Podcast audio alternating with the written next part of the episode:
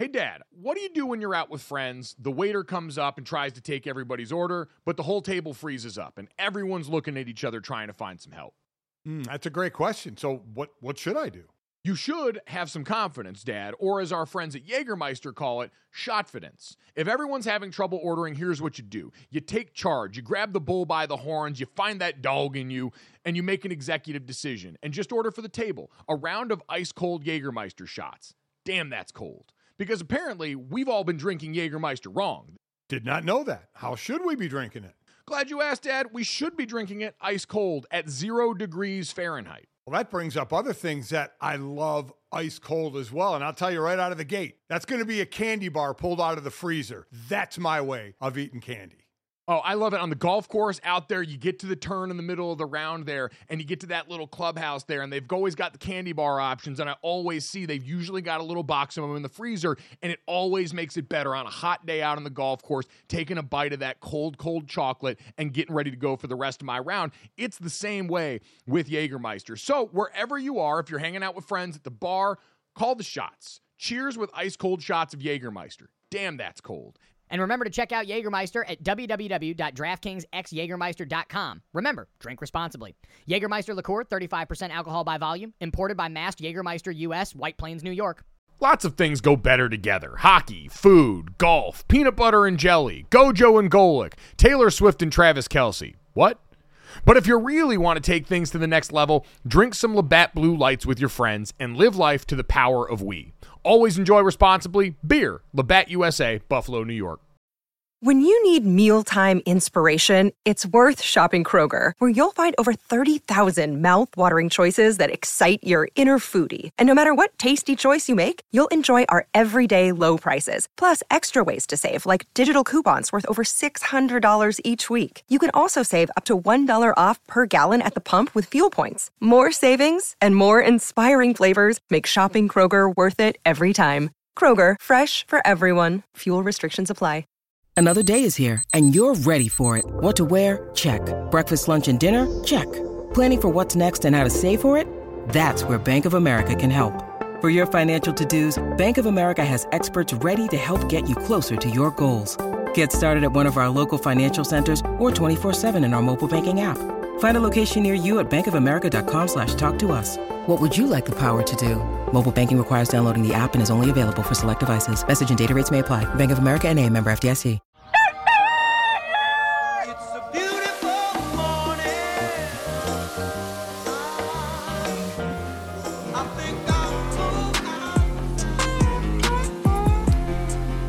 What's up, everybody? Welcome to Gojo with Mike Golic Jr. That is me.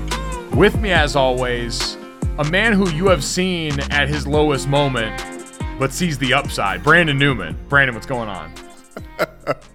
All attention is good attention, Mike. How are you doing today? Happy NBA Friday to you. Or happy NBA Friday. What am I talking about?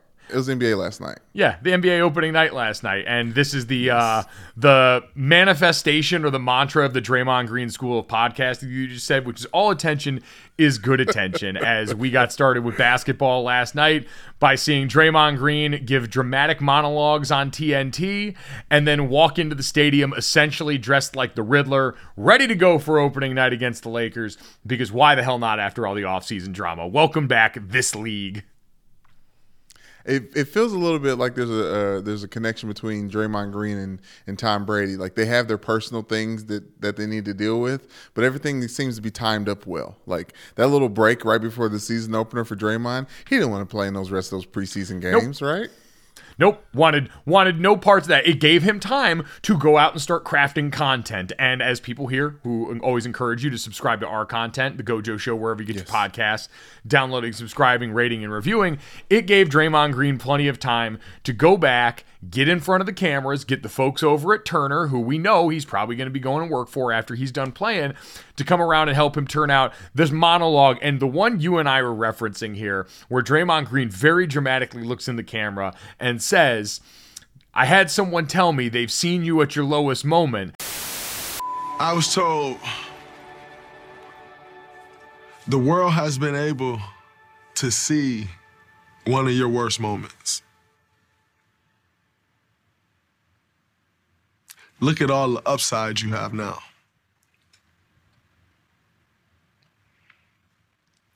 And it's a totally, totally different way of looking at it. Like the world has seen one of your your worst moments. Look at the upside. And I can live with I can live with that.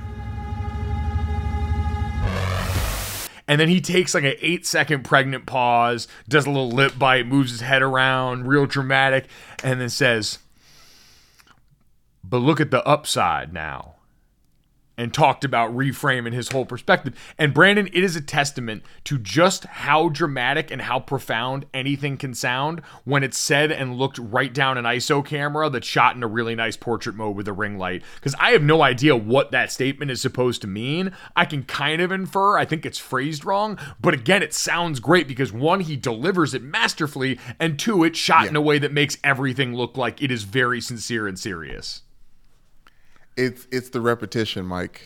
It's the pause and the repetition. He says, and and then they told me, imagine the upside of that. Now, imagine the upside. And he's got you sitting there thinking if because you don't understand it, you're not opening your mind enough. I don't know yeah. if he's given one, but Third I bet Draymond Green would give the fuck out of a TED talk.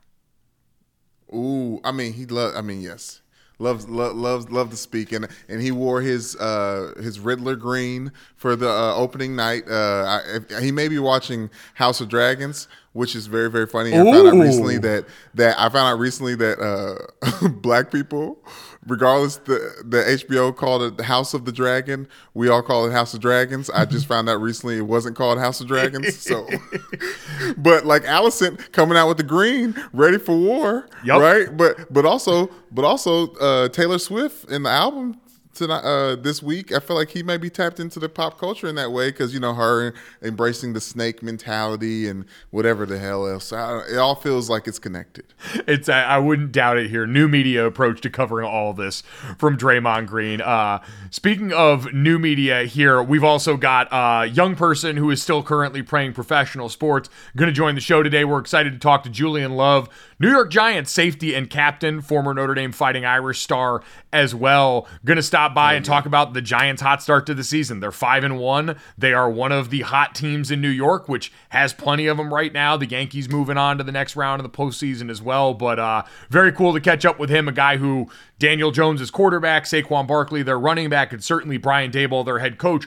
All really people that are very much talked about in the NFL universe and very much at top of mind right now because of how well that team's done. Yeah, I mean, at week six, this far in the NFL season, for all the articles that come up when you uh, type in the Giants, is are the Giants as good as their record shows? Like, okay, uh, I think you're on the right side of that. Yes, like I say, you take that over the four and eleven season or four and twelve season, wherever the hell it was last year. The fact that they've already won more games than they did in the 2021, 2021 season has to be a huge sigh of relief in that building. So we'll talk to Julian about that. Amazing. Super pumped. He's a great dude, awesome guy, awesome representative for the university and that team, and that's why he's a captain in uh, this team. But Brandon, before we get to that, they opened up the spice rack at the owners' meetings man.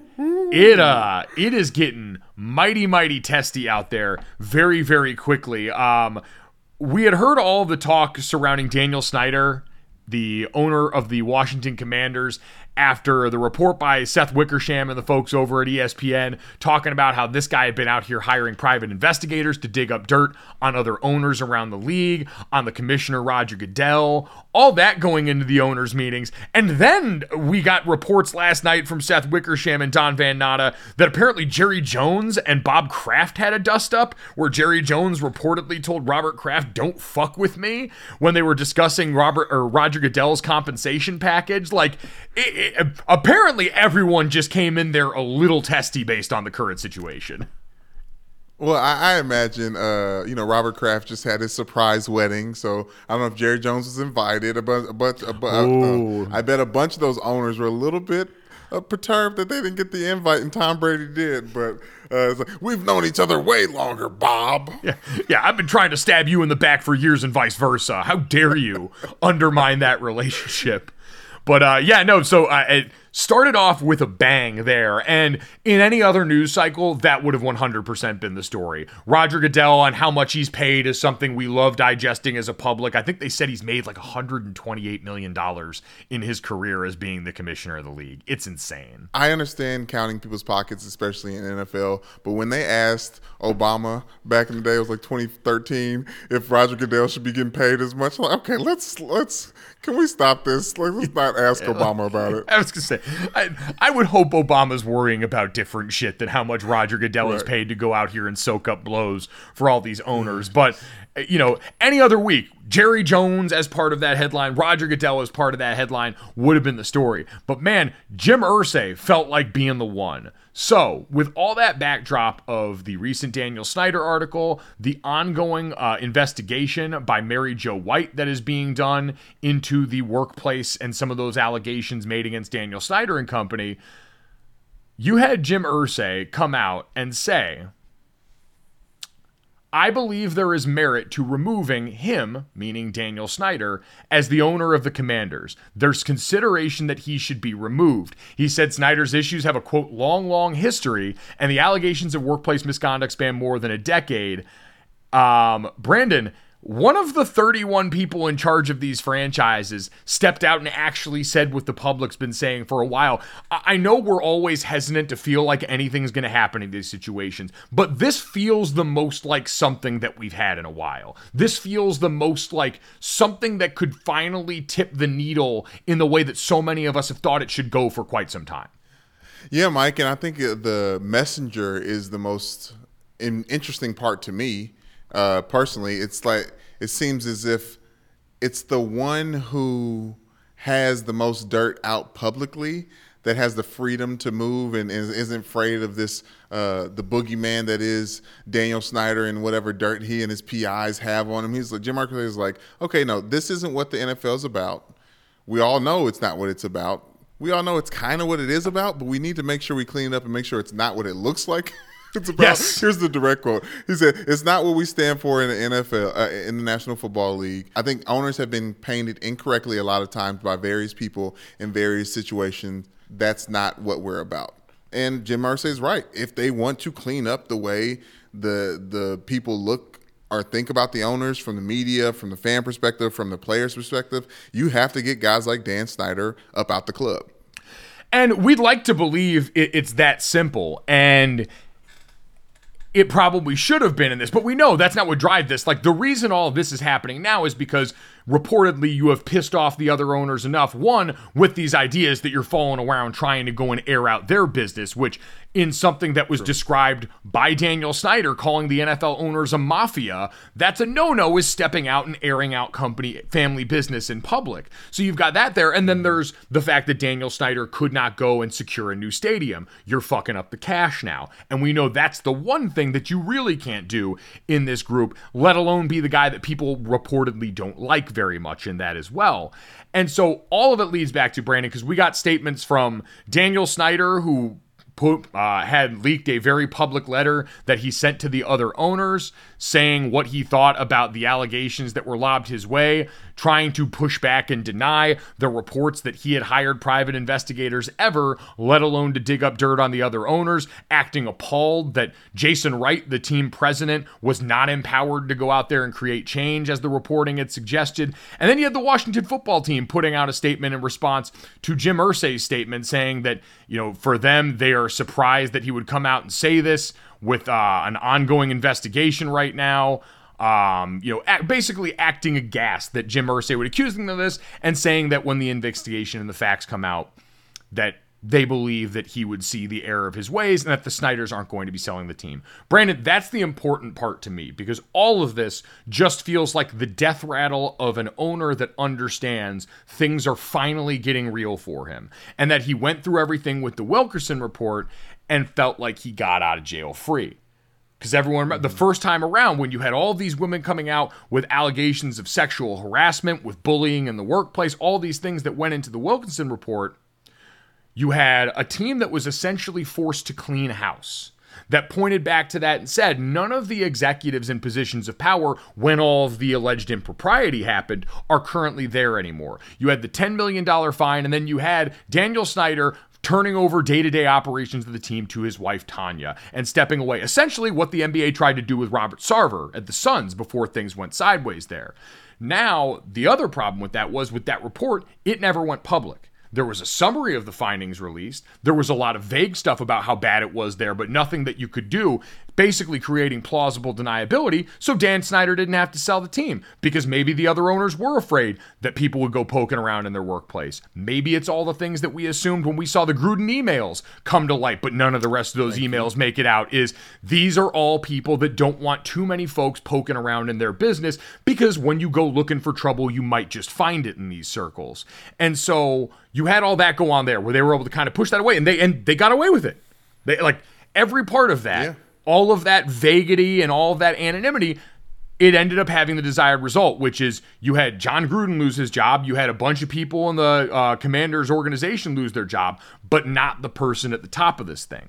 Where this really gets interesting to me, Brandon, and the most I think profound thing outside of Jim Irsay actually breaking file, breaking rank in a group of people and the NFL owners that is usually their biggest strength when it's negotiating against the players, when it's securing TV rights, is we are all in lockstep in what we want, and we are never going to publicly show you a, bl- a break in the rank and file. Because when you've got that kind of unified front, you can get a lot accomplished when you've got a product that people crave the way that they play NFL football. So Jim Irsay coming out and doing different on that front is massive. When the people with money start talking and saying things out loud like that, I've said that for years about the college football playoff and expansion. When you hear the power brokers finally say it out loud, they've been thinking about it for a while. And Jim Irsay, I don't want to give him too much credit, but when the money people talk, shit tends to get done. And this is going to be a hard one to put in the box. But the other important part of this that came out was what Roger Goodell said. What Roger Goodell said about the ultimate findings that we're going to see come out of this. And I want to get this right verbatim, so let me pull this up here.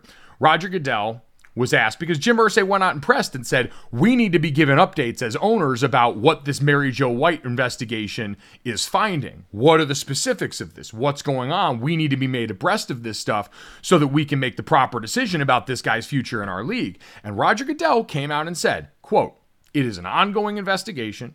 We did not provide anything because we don't have them. When Mary Jo White is done with the investigation, we'll share pub- that with membership and share it publicly. I was very clear with them. There's no reason for speculation at this point until we have the investigation. So he said, We're going to give it to the owners and we're going to share it publicly, which is the exact thing they didn't do last time. And Daniel Snyder can sit up there and deny private eyes and shit all he want. The last report we had had them guilty enough for them to have to clean the entire house except him. Right. And they were able to make it vague enough to clear everyone and allow him to keep uh, lose their jobs except for him. And they can point back at the last 2 years and all of the stuff that they believe has been done well and the fact that Jason Wright's a likable dude and by all accounts seems to be doing a great job and is in a horrible position with this right now. But when that report is made public, I don't know what world exists where, and I shouldn't challenge the NFL and professional sports to find a way to wriggle out of impropriety and keep their money because right. we've seen them do it before. But that part of the commissioner saying, oh, yeah, no, this is going to be made available to the public feels like that'll provide all the ammunition they need to go out there and be able to get this guy out of the paint if that's what the owners want to do for whatever their reasons are. You just got a commitment that this thing's going to be made public. And so now there's no going back from that. And Jim Irsay, like you said, being the one that already doesn't seem like he has much to lose, who's probably looking at the other owners and say, "Come on in, guys, the water's warm. I've done all my bad stuff in public, and I'm still here owning this team. What's the worst that could happen to you?" The answer is probably a lot of really bad, but I, it just, I'm not going to go too far and say that I think Daniel Snyder is in his last days. All of this feels like it. This all feels like a hit dog hollering the last acts of a mm-hmm. desperate man who knows his back is against the wall right now. But again, Jim Irsay being willing to come out, step out, and say what he said publicly at this juncture with that kind of pressure where they'd be able to put it to a vote probably in December of this year at the earliest as this report comes out and the findings are there if they had the information that they felt is necessary, which again would just be a justification for doing what they wanted to do. Because if these guys want to do it because Daniel Snyder's an asshole and he stopped making them the kind of money that they think they deserve, that will be why they do it. And the rest of this stuff will just be a clever out that allows them to portray it to the public. Like uh, Holly Anderson over at the uh, the Shutdown Fullcast does a great job at Channel Six, and I'm paraphrasing here. Has often said the phrase, "When it comes to especially men in positions of power, they wanted to, so they did." More often than not, mm. that's what it comes down to. These people wanted to, and so they did. And that's why the Jim Irsay thing feels big because he wanted to and he did now. And what does that start going forward if all of a sudden more people adopt that? So it, it's going to be fascinating to keep an eye on. This is a, a really unexpected thing again because we usually don't get this from people in these ownership positions from people that are a part of that fraternity within pro football. Um, that was the spice rack that went on at the nfl owners meeting so far. What a middle of the week that we've got going on here. Um, before we get to two of the other premier figures in the nfl right now who are having themselves a bit of the week here I uh, want to tell you guys about a way you can get involved with all the sports that we have going on because we talked about it. We had playoff baseball last night. We had NBA opening yep. night last night. We've got the NFL chewing itself up right now in owners' meetings and stuff. But we'll play football again at the end of this week. And We'll get even more football coming down the pipeline here soon. That's where our friends over at Game Time can come and help you out here. Uh, Game Time is the fastest growing ticketing app in the biz. It guarantees the lowest price on tickets to all your favorite sports, concerts, shows. You can see and view the seat in the app that you're going to have. You can do it all in under 30 seconds. It's super easy and efficient. I've gone around and been able to use it, man. The user interface is really easy. I'm a simpleton, and so I like when things are laid out in a way that I can understand. And Game Time takes wherever you're located geographically, and it gives you a nice menu. Here are some of the things available to you here. Here's what's coming up tonight. I'm hoping at the end of this week I have an announcement that Taylor Swift has an upcoming tour next summer. I'd really like to mm. see Taylor Swift in a stadium. And if she happens to be in town and I find out the day of, I can go on this app, I can find a ticket for the lowest price I'm going to be able to get it, and then I'll be able to get a look at where I'm sitting and go get involved in the action and see one of my favorite artists of all time. You can do that as well. It is that easy. Cheap tickets, last minute, all available at your fingertips. Download the Game Time app, create an account, and redeem the code GOJO for $20 off your first purchase. Again, that's Gojo. $20 off your first purchase. Terms apply. Download game time. Last minute tickets. Lowest prices guaranteed. Uh, hey. Hey. Clippers play the Lakers on Thursday. Mm. Might be able to get nasty if I don't want to go and buy Clipper Vision or whatever weird streaming app that they're trying to sell me right now. Which I'm de- I want to know like I know we always make jokes about it being a Lakers town in Los Angeles. How many people are really going to go all in on Clipper Vision and want to watch all of that stuff? Like, yeah, especially who's already paying for Spectrum. Right. Like, I'm already giving money to a million different streaming apps at this point. I'm downloading other apps that are telling me how much money I'm spending on apps just so I can ignore how much I'm spending on apps with that knowledge. the last thing I need to do is add Clipper Vision, whatever the shit that ends up going to be.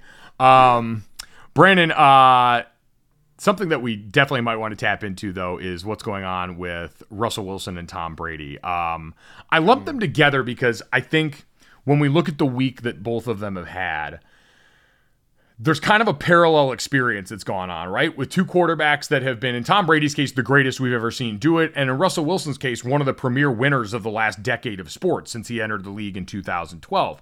Been a Super Bowl champion, multi time Pro Bowler. We know the MVP thing. We don't have to get into that, but he's been one of the name guys at the name position in the league.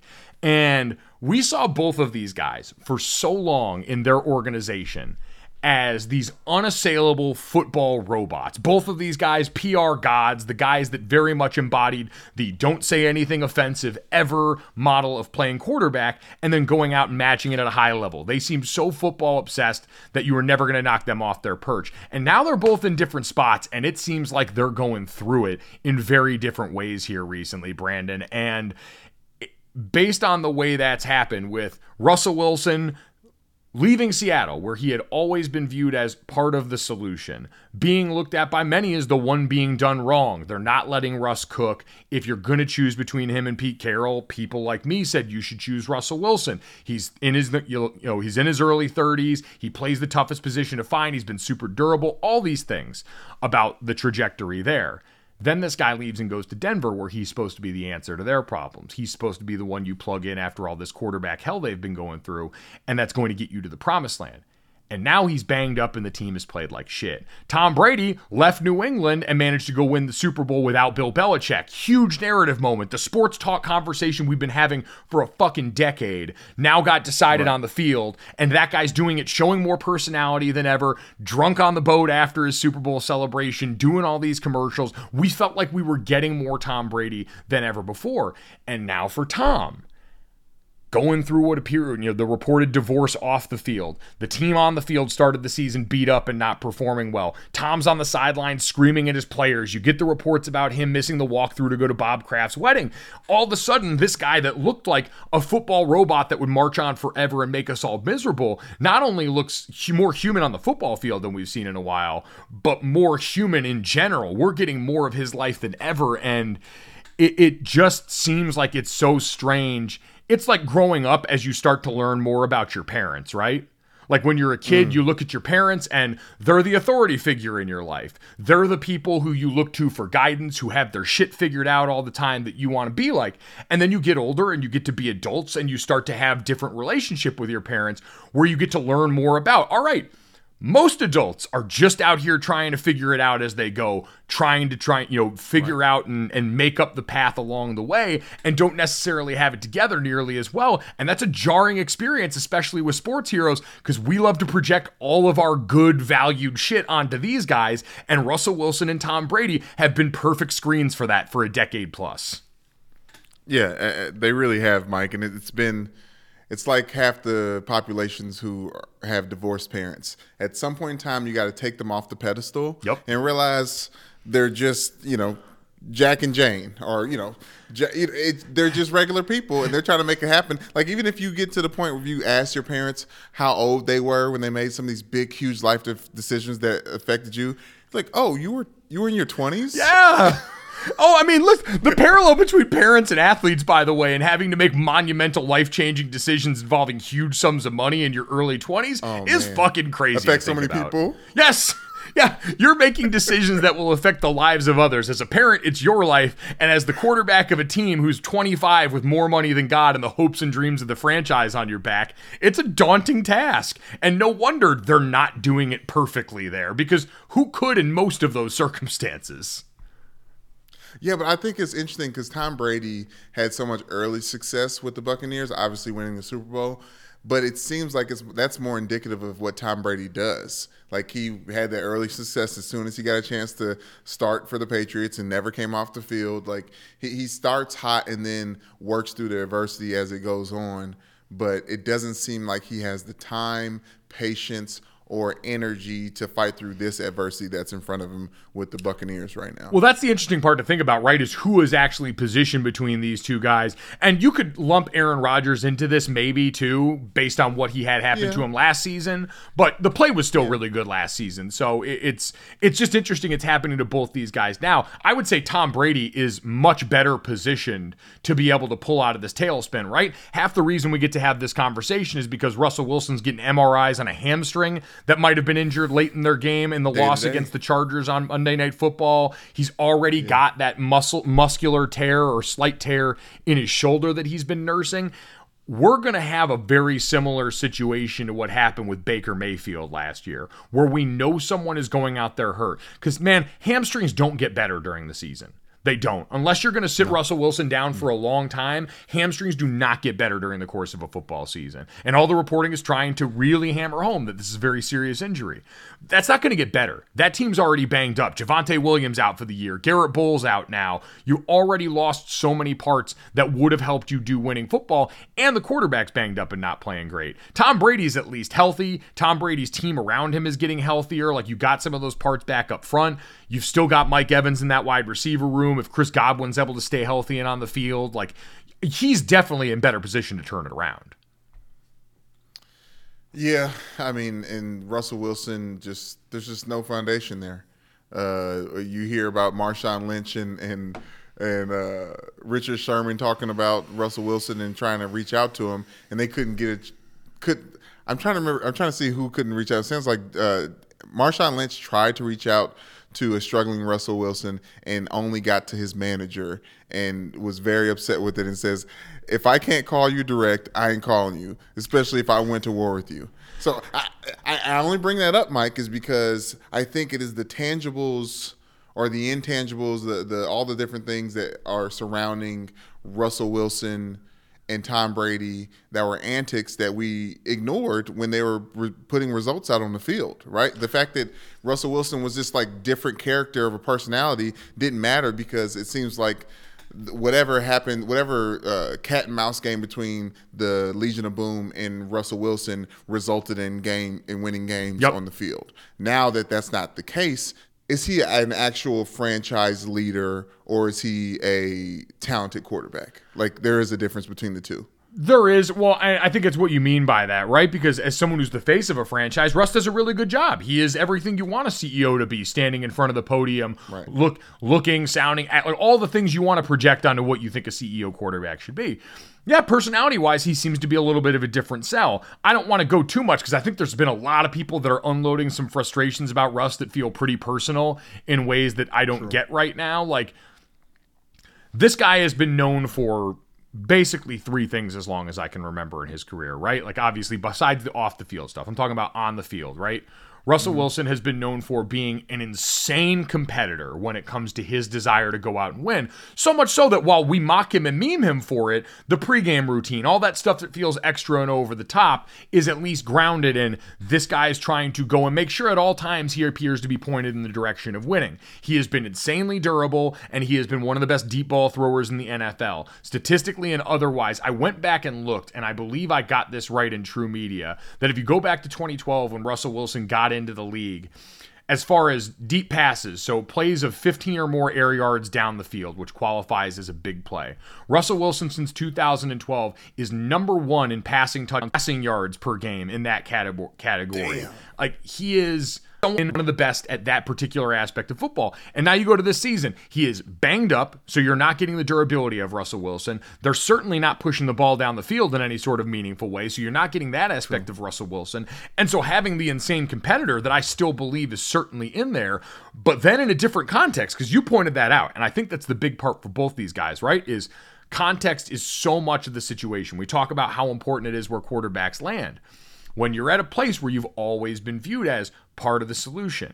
And when, listen, you're also a different person at that point. Like, I've never talked to a guy who said anything less than Tom Brady was a really good teammate. Like, we had buddies that played in New England with Tom, and all of them said really complimentary things wow, about yeah. the fact that this guy that's been the GOAT for a long time at this point has still been able to come in and be insanely relatable to teammates and be a great locker room guy. Like, all that stuff's been true. So, he's now 45 or whatever doing this. He's going through a lot of stuff in his life. He's so much older than his peers that some of this friction seems like it could have been inevitable if we just thought about it from that light. But for Russ, especially for him, when you rob so much of the physical stuff, and we've already talked about how he hadn't been even running the ball as much as he used to. So that tool has been used less and less in the toolbox.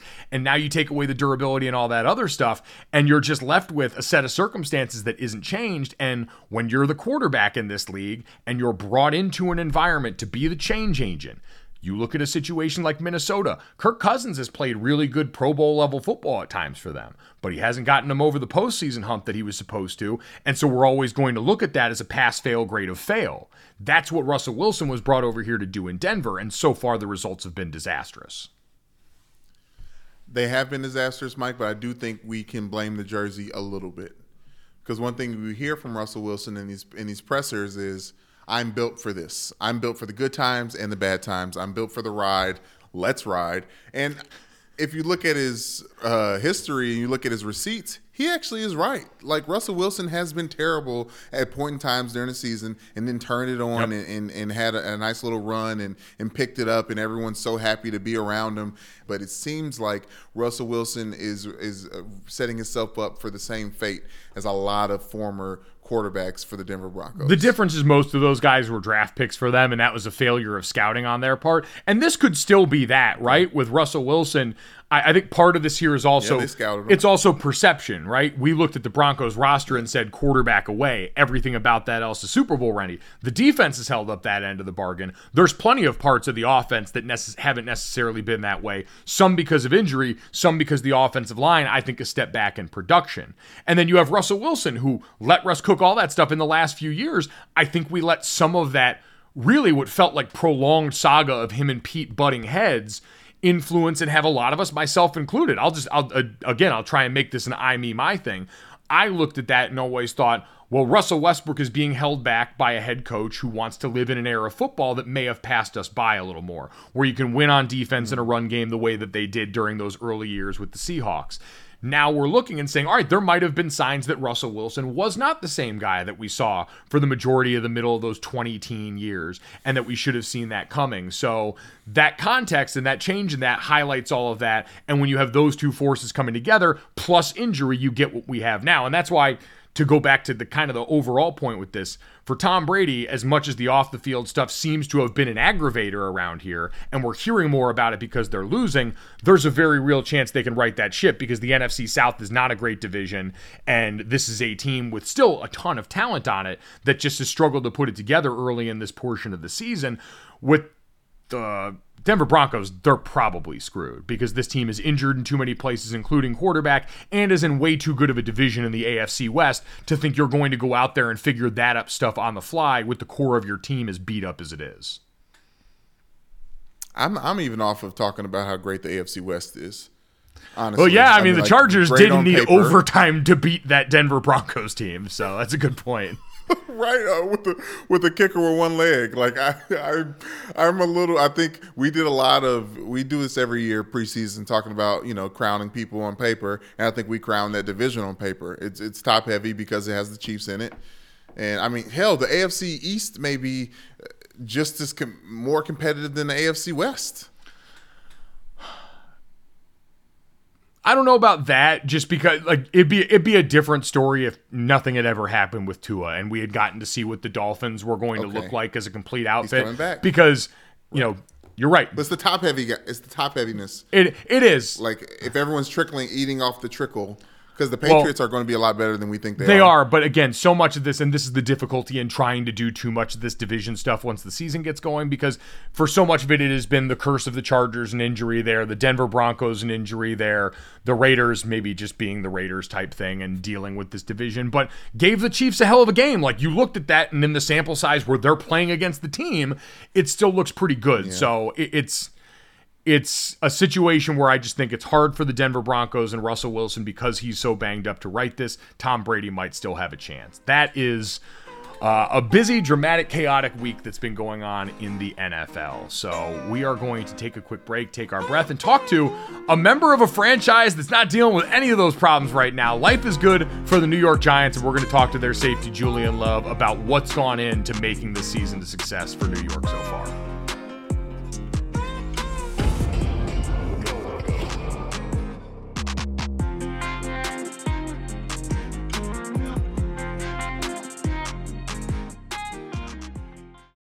This is the story of the one. As a maintenance engineer, he hears things differently. To the untrained ear, everything on his shop floor might sound fine, but he can hear gears grinding or a belt slipping. So he steps in to fix the problem at hand before it gets out of hand. And he knows Grainger's got the right product he needs to get the job done, which is music to his ears. Call, click Grainger.com, or just stop by. Grainger, for the ones who get it done.